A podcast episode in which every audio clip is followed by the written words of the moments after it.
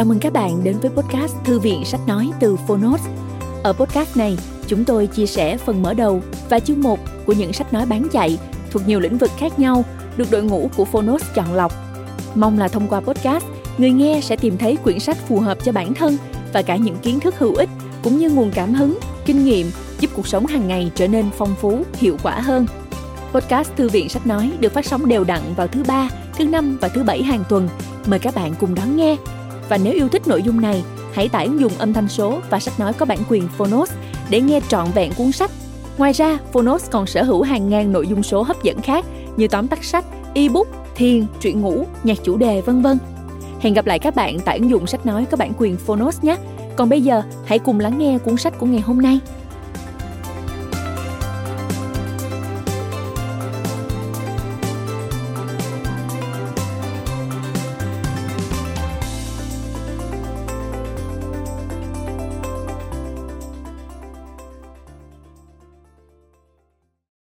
Bạn đang nghe từ Phonos.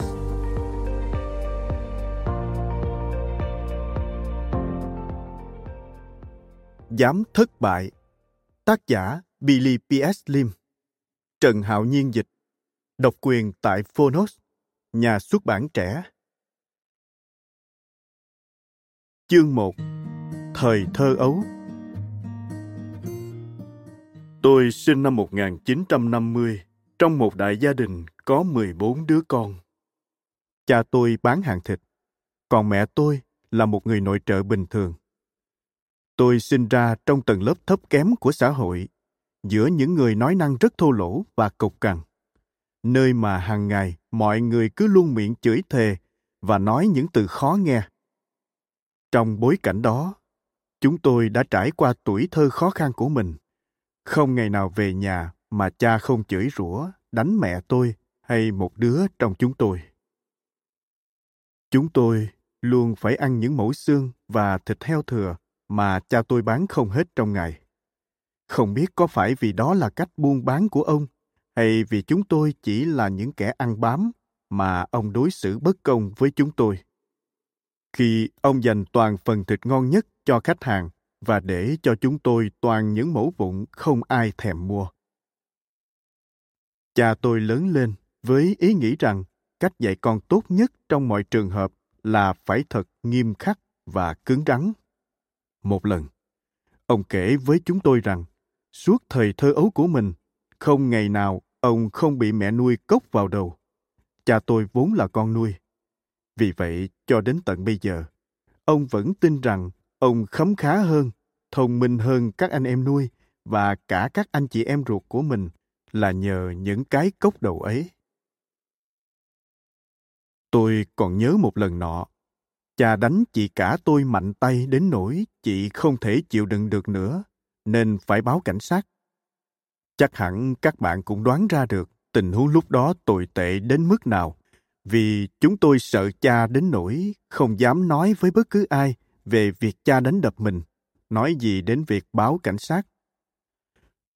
Một lần khác, mà tôi còn nhớ là lúc tôi bị đánh và bị đốt áo sơ mi vì không chuẩn bị sẵn sàng đi học khi xe đến đón, dù hôm đó xe đến sớm hơn thường lệ. Ngược lại, mẹ tôi là người phụ nữ dịu dàng và giản dị nhất mà ai cũng phải mơ ước. Dù bị ông bà và cha tôi đánh đập và la mắng, mẹ vẫn cứ nhẫn nhục và phục tùng họ. Lần nọ, Mẹ kể với tôi rằng, cha tôi chỉ âu yếm bà trong ba ngày đầu tiên sau lễ cưới. Tôi không hình dung nổi làm thế nào 14 anh em ra đời được.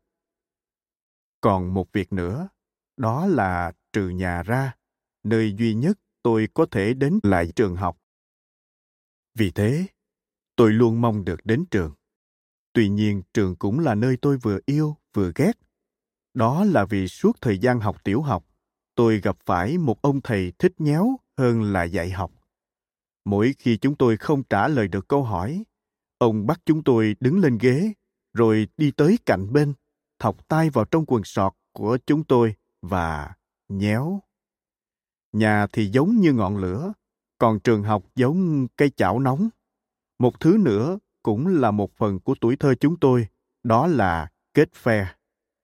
Mỗi ngày sau khi tan học, tôi chẳng còn muốn về nhà mà lại la cà đó đây với lũ bạn, đùa giỡn và đánh bạc. Thậm chí, chúng tôi thành lập một đội bóng rổ mang tên Fortis. Về sau, chúng tôi đã lấy tên này đặt cho công ty của mình. Đó là toàn cảnh những ngày thơ ấu của tôi. Tôi sinh ra giữa hai thái cực. Phải nói rằng tuổi thơ của tất cả anh chị em tôi đều bị ảnh hưởng và tôi không dám đoan chắc điều này không để lại dấu vết gì trong cuộc đời chúng tôi sau này. Nhiều người trong chúng ta cũng gặp phải điều tương tự trong cuộc sống. Cuộc sống có thể đã quá tệ bạc với ta. Thậm chí ta có thể nói nó quá bất công và tự hỏi mình tại sao lại thế. Trong cuộc tìm kiếm câu trả lời cho điều này, một số người bị rối loạn về mặt tinh thần và tâm lý và nhiều người vẫn còn hết sức sợ hãi một số khác bị ảnh hưởng nặng nề, đến nỗi họ bị nhấn chìm và mãi mãi không bao giờ đứng lên được nữa. Cảm ơn các bạn đã lắng nghe podcast thư viện sách nói. Podcast này được sản xuất bởi phonos, ứng dụng sách nói có bản quyền và âm thanh số dành cho người việt. Hẹn gặp lại ở những tập tiếp theo.